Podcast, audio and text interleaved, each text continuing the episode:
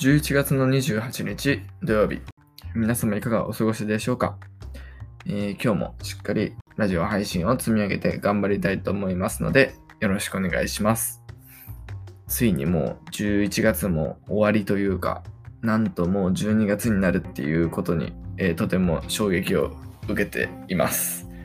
いや、もう本当に時間が経つのが早くて、まあ、ここに嘆いてもまあ仕方ないっちゃ仕方ないんですけど、それにしても早いなって、えっ、ー、と、最近感じてます。はい。ということで、えー、そんな時間も、えー、もったいないので、え早速、え内容に入りたいと思うんですけども、え今日は大学1年生なのに、えなぜ、えプログラミングのインターンに入っているのかという理由について、え少し話したいかなと思います。と、この配信は、うんと、今、大学生の方、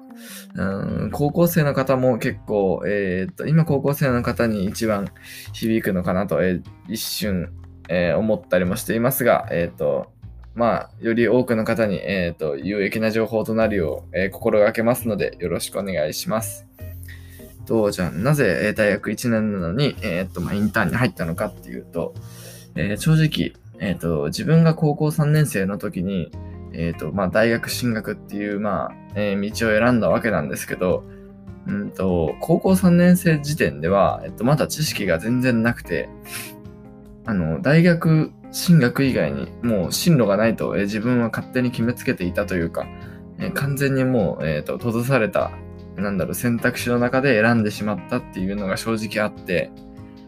なんか、それ以外の道っていうのは全然考えてなくて、まあ思考停止的、思考停止的にまあ大学に進学して、まあちょっと経済に興味があったから経済学部に入ったっていう感じだったんですけど、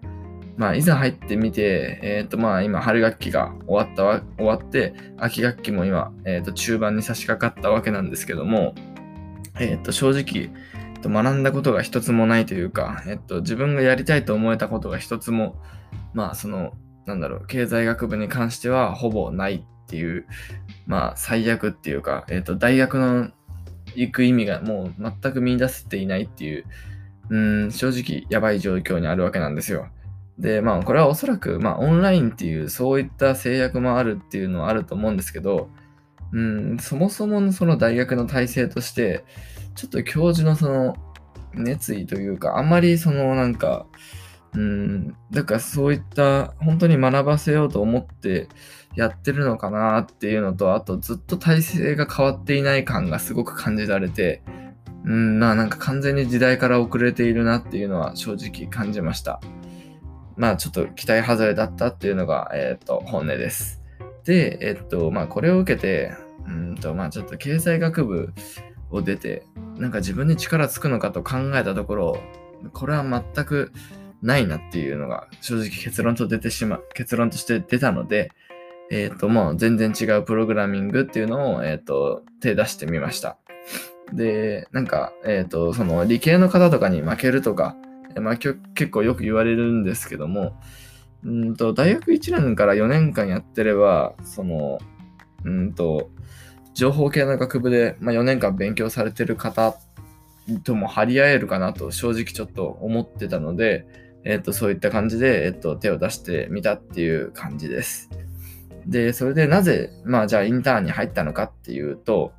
うんと、その高校生の時にやっぱり選択肢が限られていたというか、全然世界を見れていなくて、その大学入試一本という感じで、まあそこに向けて、まあがむしゃらにまあ一応努力はしたわけなんですけども、うんと、正直その限られた選択肢の中を選ぶっていうのはもう絶対に嫌なので、と、なんだろう、また大学4年になって就職しなくちゃいけないから、3年からなんかインターン頑張って、うんと就職活動で頑張って乗り越えて、また入って、その企業でちょっと後悔してみたいな。まあそのもう企業で後悔するっていうのはもう本当はもう人生として最悪なので、そんなことが起きないように、えー、っと、今からその大学1年というその時間に余裕のある頃からしっかりとその社会というかえっと、実際に、えっと、現場とし、現場で働いてみて、えどうなのかっていうのを、えっと、判断したかったからっていうのが、えっと、結論です。で、で、ここで、えっと、この今、今の入っているメンターとしてのインターンで、えっ、と、本気で頑張ってみて、もう社員さんをもう抜くぐらいで本気で頑張ってみて、で、それでもし、なんか企業の体制とかが自分と合うなとか、これは未来を感じられるなと思ったら、そこに、えっ、と、依存というか、そこに入ろうと思いますし、もしこれでインターンがなんか全然ダメだったら、本当に、それこそまあフリーランスっていうのはそんな簡単に口にしていい言葉じゃないと思うんですけど、その、うんと、まあ企業で実績を積んで、うまくその、業務委託っていう形でフリーランスっていう形も、えー、正直、まあ、考えようかなと思っています。まあそんなわけで、えっと、自分がその大学1年なのに、えー、プログラミングのプログラミング系のインターンに入った理由っていうのは、えっ、ー、と、プログラミング技術を学びたいっていうのも確かにあるんですけども、えっ、ー、と、将来的にまた自分で選択肢を、えーと、狭めないように、今からその、なんだろう、俯瞰的に、えーと、選択肢を見る準備っていうか、大学3年とか4年になって、まあ焦ってやるっていうのはもう絶対にやばいって最近感じたので、えっ、ー、と、まあそうならないように、えっ、ー、と、今から、えー、プログラミングのインターンに入ったっていう感じです。はい。えっ、と、まあ、ここまでが、えっ、と、今日の内容だったんですけども、えっ、と、最近自分、ここからちょっと自分語り入るんで、えっ、と、忙しい方は、はい、ここで、えっ、と、お別れしてもらっても大丈夫です。えっ、と、来てくださってありがとうございました。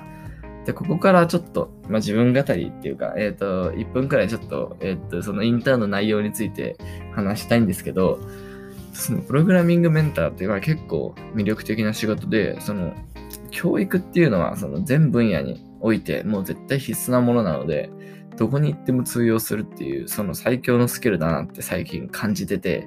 まあこれ結構いいなと思ってて、で、実際にその研修4回今終えて、これから OJT に入っていくわけなんですけど、そのなんか、あの、その契約書見たら、えっ、ー、と、最初時給1050円なんですよ。なんですけど、その、だんだんなんか昇給していくごとに時給2000円っていう、まあ、その、ずっとオンライン対応だけっていうのに、その2000円、時給2000円ってなると、おっていうか、なんか結構すごいなってちょっと最近思ってて、うんと、まあでも、もうちょっと本当は欲しいところではあるんですけど、まあ業務内容が結構きついので、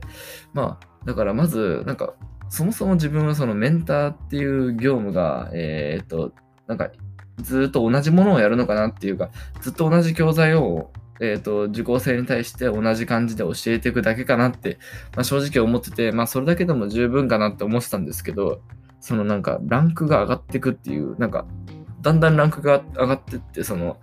なんか上がっていくと、その受講生さんが開発チームを組んで、そのリーダーを任されたりとか、なんか、さらに専門技術について教えるようメンターみたいな感じで、なんかそのランク付けがあったので、なんか、えっ、と、まだまだ上がれる余地があるなと思って、えっ、と、最近は結構モチベーションが上がっているっていう感じです。まあ、こんな感じで、多分、え、ー、と、自分はそのインターンに入ってまあ気づいたこととしては、やっぱり入ってみないと、えっ、と、わかんないことが多いっていうのは正直感じました。だからやっぱり、その今大学生の方でもし僕の配信聞いてくれてる方がいたらなんですけど、えっ、ー、と、その、なるべく早めにというか、もう就活っていうのをまあ3年生とか4年生からやるっていうその一般常識みたいのはもうもう関係なく、普通にもう大学1年から、えっ、と、もうそういう、そういったいろいろな経験を、ま、して、えー、行った方が、まあ、まあ当たり前なんですけど、それは。それはもう絶対いいんですけど、うんと、まあどうにか頑張って学生時間と、そのインターンの時間をうまく両立して、えー、っと、頑張っていくと、えー、っと、いいんじゃないかなと、えー、自分は思ってやってるので、え皆さんもぜひやってみてください。はい。えー、こんな感じで、え今日の配信は終わりにしようと思います。と僕の配信では、えーと、プログラミング系に関することについて、えーと、毎日更新で上げていますので、えーと、興味ある方はぜひフォローの方よろしくお願いします。まえー、これからも頑張りますので、応援の方もよろしくお願いします。今日も最後まで聞いてくださってありがとうございました。では、えー、また明日お会いしましょう。ひろきでした。